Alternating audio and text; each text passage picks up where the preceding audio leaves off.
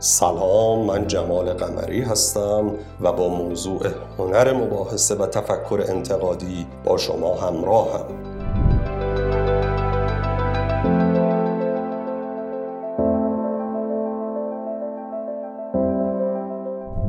در اپیزود قبل یعنی اپیزود هفتم به این موضوع پرداختیم که زمانی که ما می‌خوایم دلیل یا دلایلی برای طرف مقابلمون ارائه کنیم تا بتونیم او رو در بحث شکست بدیم یا اینکه او رو قانع بکنیم سه دلیل بیشتر نباید ارائه بدیم. سه عدد بهینه برای تعداد دلایلیه که ما می‌تونیم اقامه کنیم ارائه کنیم یا تعداد ادعاها تعداد مستاقها که در یک بحث تصمیم می‌گیریم اونها رو مطرح کنیم.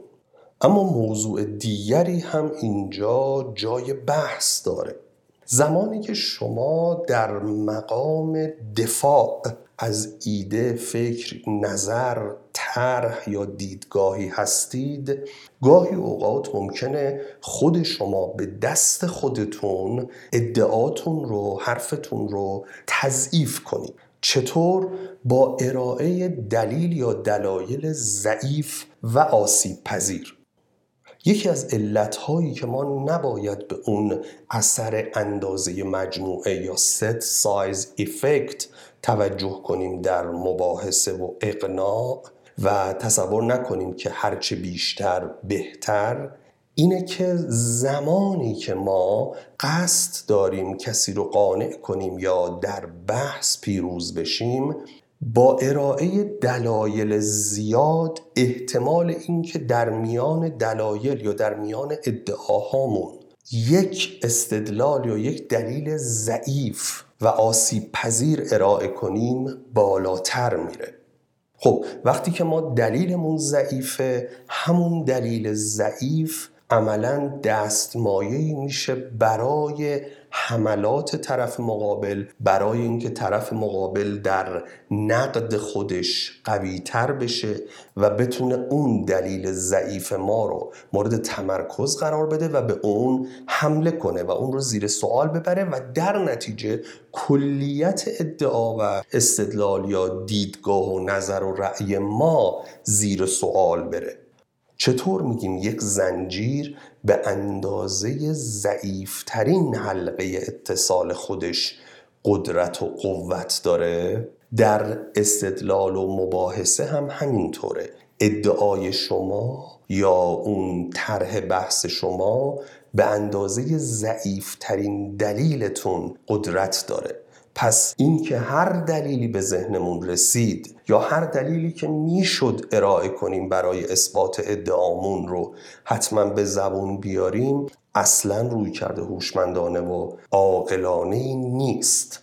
در حقیقت ما با بیان یک دلیل ضعیف به دست خودمون یک پهلوان پنبه به طرف مقابل هدیه می‌کنیم. پهلوان پنبه رو احتمالا به خاطر دارید دیگه. یکی از مقالطاتی است که زمانی رخ میده که فردی به ضعیفترین بخش یا ضعیفترین مثال و مصداق از صحبتهای شما حمله می‌کنه و چون اون بخش از حرف شما یا اون مثال و مصداق از حرف شما ضعیفه حرف شما ایده شما و نظر شما به طور کل زیر سوال میره.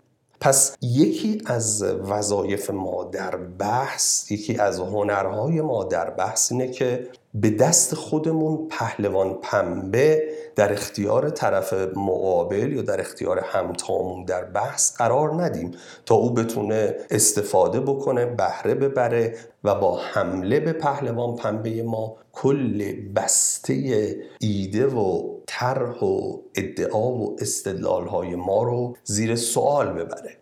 بی جهت نبود که کسی گفته بود من اگر بخوام دیدگاهی رو تخریب کنم به اون دیدگاه خوب حمله نمی کنم. از اون دیدگاه بد دفاع می کنم. یعنی دفاع بد گاهی اوقات اثری داره همانند اثر حمله خوب. و گاهی اوقات حتی اثری شدیدتر و قویتر داره.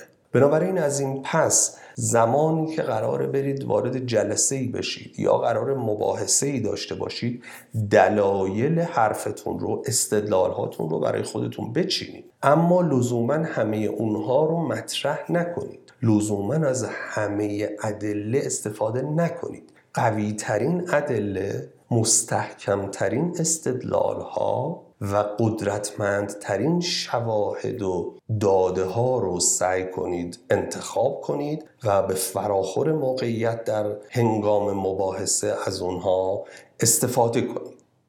امیدوارم این گفتار مورد توجه شما قرار گرفته باشه. و دلیل ضعیف دفاع بد فرصت پهلوان پنبه به طرف مقابل دادن و سایر مباحثی که در این گفتار مطرح شد مورد توجهتون قرار گرفته باشه. خواهش من از شما طبق معمول اینه که این آموزش رو با اطرافیانتون با دوستان آشنایان همکارانتون به اشتراک بگذارید تا همه با هم کمک کنیم تفکر انتقادی مردم ارتقا پیدا کنه. تا گفتار دیگر در خصوص هنر مباحثه و تفکر انتقادی بدرود.